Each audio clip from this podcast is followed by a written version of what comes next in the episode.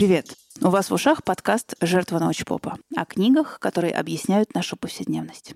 Меня зовут Аня Диардиева, а подкаст мой устроен так. Я беру одну книгу и рассказываю вам о тех ее частях, которые могут дать ответ на какой-то конкретный практический вопрос. Возможно, пока еще не очень понятно, почему вдруг эволюции продажи попали в список практических вопросов. Ну так я сейчас объясню. Не так давно Y Combinator, это самый мощный стартап-инкубатор в Штатах, разослал основателям стартапов письмо-прогноз, в котором предупредил о наступающих тяжелых временах в мировой экономике и предложил план действий. Если совсем кратко, план звучал так. Во-первых, прекращайте палить инвесторские деньги и ищите модель, которая будет работать. Через полгода или год инвестиций вам уже никто не даст, даже если ваши дела будут идти хорошо. А если сейчас вы находитесь на стадии проверки гипотезы, то вам никто и ничто не поможет, кроме работающего проекта. То есть такого, который способен привлекать клиентов и получать прибыль. И пока еще ваши конкуренты не осознали глобальных изменений, у вас есть фора, потому что ваша ближайшая задача банально остаться в живых как проект. Какое отношение имеет мир американских стартапов к нашей жизни? Да очень простое. Они отлично видят тренды. И что бы они там ни имели в виду под э, грядущими тяжелыми временами, снижение или крупных экономик, передел влияния в мире, кризис продовольствия, они чуют, что дела плоховаты, и поэтому их советы для нас актуальнее в десятки раз, чем для основателей американских стартапов. Особенно для тех из нас, у кого есть какие-то собственные проекты, которые приносят или, по идее, должны приносить какую-то прибыль. Тут слово «стартап» э, не должно никого смущать. Стартап — это просто квинтэссенция идеи, которую можно быстро проверить и которая должна заработать. То есть найти людей, которым она интересна, и готовых за нее платить. По дефолту предполагается, что такие люди способны сделать разумный выбор по важным для них параметрам, оценить идею и ее новизну, и если все понравилось, они еще и вернутся за добавкой. Но что, если все не так? Что, если мы себе это все придумали, а на деле эволюционные механизмы мешают людям ценить инновации, мешают делать разумный выбор, и за добавкой они не вернутся просто потому, что они про вас забудут. Об этих парадоксальных особенностях поведения покупателей и будет сегодняшняя книга, которая называется «Человек покупающий и человек продающий» Николая Молчанова. Автор знаком с этим явлением не только как теоретик с психологическим образованием, но и как практик. Он работал стратегическим директором в десятках компаний, был венчурным инвестором и в наблюдениях за продающими и покупающими знает толк. Эту книгу я снова взяла в нонфикшн библиотеке издательства Бомбора. С чего зачастую начинают создатели чего бы то ни было? В смысле, о, такого еще никто не придумывал. Это же абсолютная инновация. Ну, допустим. Но сразу возникают два препятствия. Почему вдруг мы решили, что инновации — это самоцель? Инновация — это же способ. Потому что если посмотреть на продукт глазами потребителя, то он может быть ему ценен, потому что либо он дешевле аналогов, либо он быстрее, либо этого можно купить больше за меньшие деньги. А вот чтобы достичь этого, вот для этого и понадобятся инновации. Второе препятствие. Люди до зубовного скрежета не любят все новое. Мозг очень ленивая штуковина, и для обработки информации о чем-то новом мозгу нужны дополнительные мощности, то есть банальная энергия, калории. К тому же эволюционно что-то новое всегда вызывает настороженность. Вдруг оно небезопасно. И неприятие, ну тоже на всякий случай. И если у человека есть возможность отказаться от нового в пользу чего-то знакомого, он обязательно этой возможностью воспользуется. Это называется эффект проторенной колеи. Поэтому инновации в чистом виде слишком едкий для нас концентрат. Инновации лучше добавлять потихоньку, понемножку, и для этого существуют новые улучшенные версии чего-нибудь. Это старое, в которое добавили немножечко чего-то нового. Еще хорошо идет старое под видом нового, всевозможные аналоги и реплики чего-то знакомого. И только совсем революционеры способны продать что-то принципиально новое, но под видом старого. Так, например, смартфон продается как телефон. Ну, позвольте, какой же он телефон, если последнее, что мы делаем, это звоним по нему? Не, ребят, это карманный компьютер. Просто он выглядит как телефон и называется телефоном. Ну так это чтобы нас, покупателей, не отпугнуть. Поскольку мозгу трудно и лень тратить энергию на обработку информации, то наш продукт должен быть не слишком сложным. Идеальное попадание, если он будет закрывать задачи кортекса. Напомню, что у человеческого мозга есть три слоя, из которых самый древний, э, раньше всех сформировавшийся, это кортекс. Его еще называют мозгом рептилии. Эта часть отвечает за простейшие инстинкты, за выживание, за реакции типа «бей, беги, замри» и включает свою активность в ответ на примитивные стимулы, которые связаны с выживанием. Кортекс, он про еду, про безопасность, про размножение или сон. Так вот, если продукт заинтересует человеческий кортекс, это прям заявка на успех. Вот почему людей так привлекают, стабильно привлекают новости о том, что кто-то женился или обзавелся потомством, допустим, в британской королевской семье. Не, не потому, что люди тупые. Это их кортекс оживился и радуется. Но если продукту не удается порадовать кортекс, то пусть он хотя бы делает скидку на леность человеческого мозга. Смотрите, есть предположение, что своей массовой популярностью сервисы вроде Инстаграма или ТикТока обязаны тому, что они потакают лености мозга. Там очень просто создать контент, и еще проще его потреблять, просматривать, потому что на восприятие одной единицы контента тратится крайне мало времени. То есть, опять же, как в случае с британской королевской семьей. ТикТок не для тупых. Он просто для тех, кто намерен сделать приятное своему ленивому мозгу. Ну, а если мозг так ленив, то из всех возможных решений мы обычно выбираем не самое выгодное, не самое дальновидное, а самое простое. Наша жизнь — это цепочка простых выборов, которая позволяет нам не тратить энергию на думание. Ну вот, допустим, иметь большой выбор — это хорошо? Вроде хорошо, но сложно. Когда количество разновидностей шампуня Head Shoulders сократилось с 26 до 15 наименований, продажи выросли на 10%. Точно так же большинство производителей телефона устанавливает дефолтную мелодию звонка, и почти половина пользователей не меняют эту мелодию, хотя чего уж проще. Потому что ну, невозможно все время выбирать. Выбиралка устает. Ладно, предположим, продукт у нас есть. Пора привлекать аудиторию. И знаете, снова проблемы. Прежде всего с памятью и объемом внимания у людей. Люди не то чтобы невнимательны, но у них, то есть у нас, очень узкий фокус внимания. Помните знаменитый эксперимент э, с невидимой гориллой? когда испытуемых посадили смотреть ролик э, с игрой в бейсбол, и каждому дали задание подсчитывать количество подач. В какой-то момент на поле появился человек в костюме гориллы. Так вот, половина испытуемых вообще его не заметила. Но это еще что? Существует гораздо более забавный эффект слепоты к изменениям. В экспериментах Саймонса и Левина к прохожим на улице подходил человек и просил объяснить дорогу. И в момент разговора между людьми проходили грузчики с крупным плоским предметом. И когда разговор возобновлялся, то многие испытуемые даже не замечали, что перед ними стоит уже другой человек, не тот, которому они начали объяснять дорогу. Кроме того, у человеческого внимания есть еще и групповой эффект. Мы невольно начинаем смотреть э, в ту же сторону, куда смотрят все другие люди. Эволюционно это хорошо объяснимо. Если все стадо куда-то смотрит, то, возможно, оттуда приближается опасность. К чему приводит такой групповой эффект, э, описано в частушке, как над Киевским вокзалом пролетал аэроплан. В общем, запоминать мы способны только то, что обратило на себя наше внимание. Дальше это проваливается в рабочую память, емкость которой очень ограничена, и, покрутившись в рабочей памяти, информация способна проникнуть в долговременную память. Но с недавних пор к этому добавилось кое-что новенькое – Новозеландский социолог э, Джеймс Флинн решил узнать, менялся ли коэффициент интеллекта у жителей нескольких стран в период с 1932 по 1978 годы.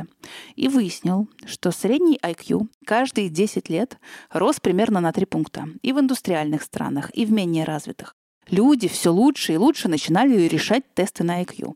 Пока в 90-е годы этот тренд не развернулся обратно и средние значения в каждом десятилетии стали снижаться. Не, люди не стали тупее, они просто в среднем стали хуже справляться с IQ-тестом. Причины? В тесте есть блок, связанный с общей эрудицией. А эрудиция предполагает, что в памяти человека лежит некоторое количество фактов. Лежали. До появления Гугла. А теперь большинство фактологической информации, оно как бы вынесено на внешний диск. Поэтому изменилась структура запоминаемого люди стали хранить в памяти не саму информацию, а место, откуда ее можно взять, путь к ней. Применительно к образованию, кажется, здесь нет особой катастрофы. Помните же сентенцию, что образование — это то, что осталось после того, как мы все забыли.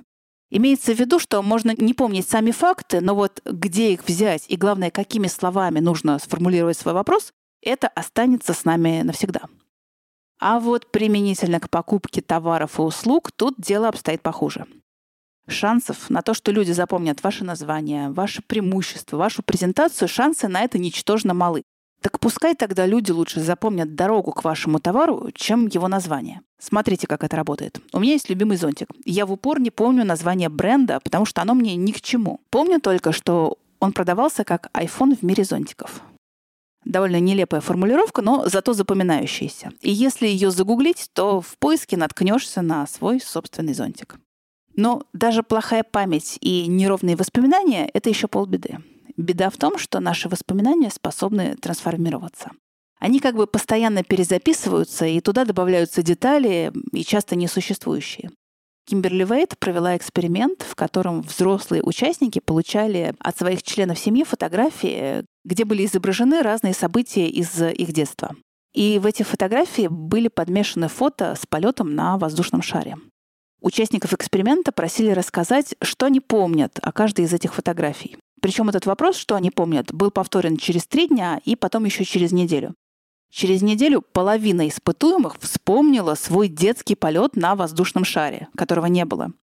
Причем с намного большими и красочными и детальными подробностями, чем те, которые были запечатлены на фотографиях экспериментатора. А раз память штука ненадежная, то было бы странно на нее полагаться. Поэтому задача бизнеса, похоже, это создавать не столько хороший потребительский опыт, сколько приятные воспоминания о нем. Сколько приятные воспоминания о нем. Что ж, пускай. С вниманием и памятью у человечества в среднем не ахти. Но все-таки даже с такими вводными на протяжении всей истории мы худо-бедно занимаемся познавательной деятельностью. Ага, зато с критическим осмыслением того, что мы там напознавали, в среднем по больницам есть тоже некоторые сложности. Во-первых, люди перепроверяют только те факты, которые явно противоречат их картине мира. Факты, которые удачно ложатся в имеющееся представление, мало кто будет перепроверять. Уж очень нам всем хочется иметь последовательную и не противоречивую картину мира доходит до смешного. Вот ситуация знакомая многим. Если утром встать на весы и увидеть, что по сравнению с предыдущим взвешиванием цифра увеличилась, то надо взвеситься еще раз. Ну, мало ли какая ошибка. Еще можно подвигать весы ногой, вдруг они там стоят на неровной поверхности, и это дает неправильный результат. Зато, если окажется, что вес пошел вниз, то взвешиваться во второй раз, конечно, не нужно. Ну, в порядке же все и так. Точно так же покупатель будет проверять достоверность только тех фактов, которые ему кажутся подозрительными. К остальным фактам вопросов нет. Во-вторых, нам часто кажется, что нашей житейской экспертизы достаточно, чтобы оценить качество товаров, которые нам предлагают. Да, что-то мы действительно способны оценить, но при этом мы старательно не замечаем, как свойства одной части мы переносим на целое. Ну, допустим, когда строили «Титаник», на нем сделали дополнительную бутафорскую трубу большую, такую толстую, которая не выполняла вообще никаких задач. Но зачем? Расчет был на то, что при взгляде на корабль у пассажиров возникает ощущение «Ух ты, сколько труб! Значит, хороший корабль, мощный». Кстати, именно таким же ложным конкурентным преимуществом пользуются в супермаркетах сегмента выше среднего, Обычно там на входе продаются живые цветы. Не сказать, чтобы это был товар повседневного спроса. Но зато они свежие, пахнут приятно. И ощущение свежести на входе как бы распространяется на впечатление от всего магазина. Ого, похоже, тут продают хорошие свежие продукты. В-третьих, у людей очень некритичное отношение к информации. Кажется, мы слышали, что информацию нужно перепроверять. Ну так вот, если мы получаем информацию из двух разных источников, то она уже считается достоверной. Но ведь это так несложно пустить какую-нибудь дезу из двух э, разных источников. И это уже не говоря о том, что ложь, повторенная тысячу раз, становится истиной.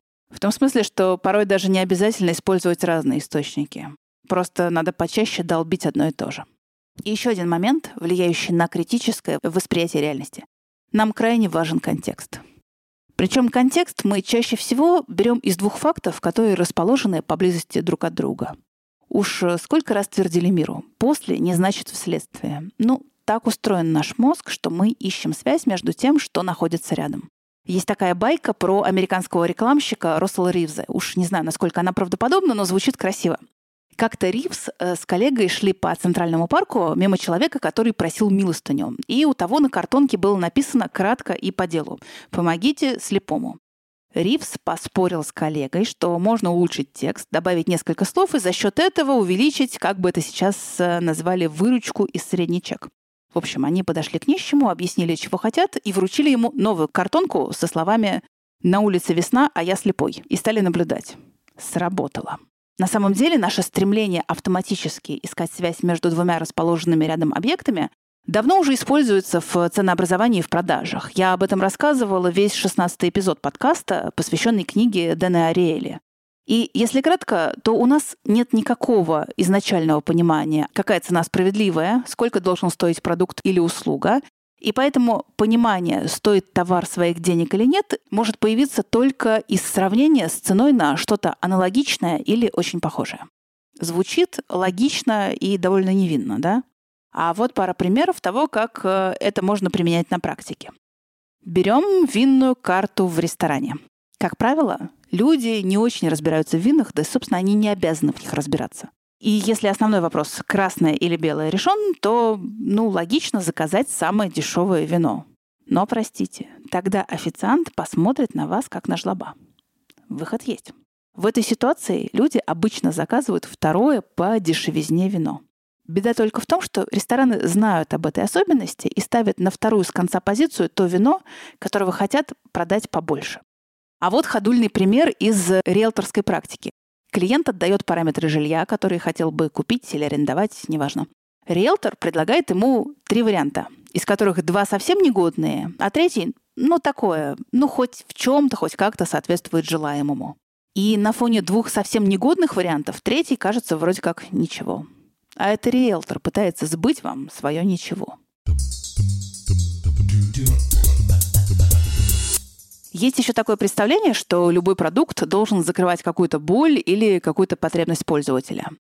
Но, знаете, этих потребностей не так уж много. И самое парадоксальное в том, что люди уже каким-то образом, может быть, криво-косо, но все эти потребности уже закрывают. Никто не говорит «не буду ничего есть, пока не придумают сервис доставки еды». Поэтому проблема не в том, чтобы привить покупателю новую привычку, а проблема в том, куда ему девать старую свою привычку. И чтобы новая привычка хоть как-то прижилась у пользователя, она должна ему доставлять определенные чувства. Чувство превосходства, чувство справедливости, смысл или счастье. Потому что порой люди приобретают что-то просто потому, что оно прикольное, а вовсе не потому, что оно должно закрывать их какие-то особые потребности. Мне меньше всего хотелось бы, чтобы эта книга воспринималась из серии «Смотрите, как нас, э, бедняжечек, все обманывают». Ну, во-первых, я сам обманываться рад, а во-вторых, не всегда стоит искать злой умысел там, где может э, царить обыкновенная глупость. Да, я рассчитывала, что в этой книге будет чуть больше про глупость э, со стороны человека продающего. Я люблю вот это все, когда ой, не посчитал, ой, не увидел очевидного, ой, запустил рекламную кампанию на миллион с неправильной ссылкой. Ну, люблю такие вещи, но очевидно, что большинство из них на страницы книг никогда не попадут, а будут э, пересказываться из уст в уста. Это мы уже переходим к нашей рубрике «А оно вам надо?» про то, стоит или нет читать эту книгу лично вам. Я думаю, что книга отлично подходит в двух случаях. Когда хочется расслабляющего чтения, а вот и под рукой человек, который вместо тебя перелопатил кучу исследований по поведенческой экономике и по психологии принятия решений. Либо, второй вариант, когда вы уже благополучно запороли какой-то свой проект и теперь ищете объясняющую теорию, почему вдруг все так нелепо получилось. Объясняющих теорий вы там тоже вдоволь найдете. И вообще эта книга будет читаться уже совершенно другими глазами. Читатель ждет уж рифмы розы? Так на, возьми ее скорее. В смысле, что у меня снова есть 45% скидка на эту книгу по промокоду TOLK45 латиницей капслоком. Скидка действует при покупке электронной или аудиоверсии на сайте издательства Бомбора или на сайте Литрес. Подробности, как всегда, в описании эпизода. Ну, а мы с вами прощаемся. До следующей книги. Пока.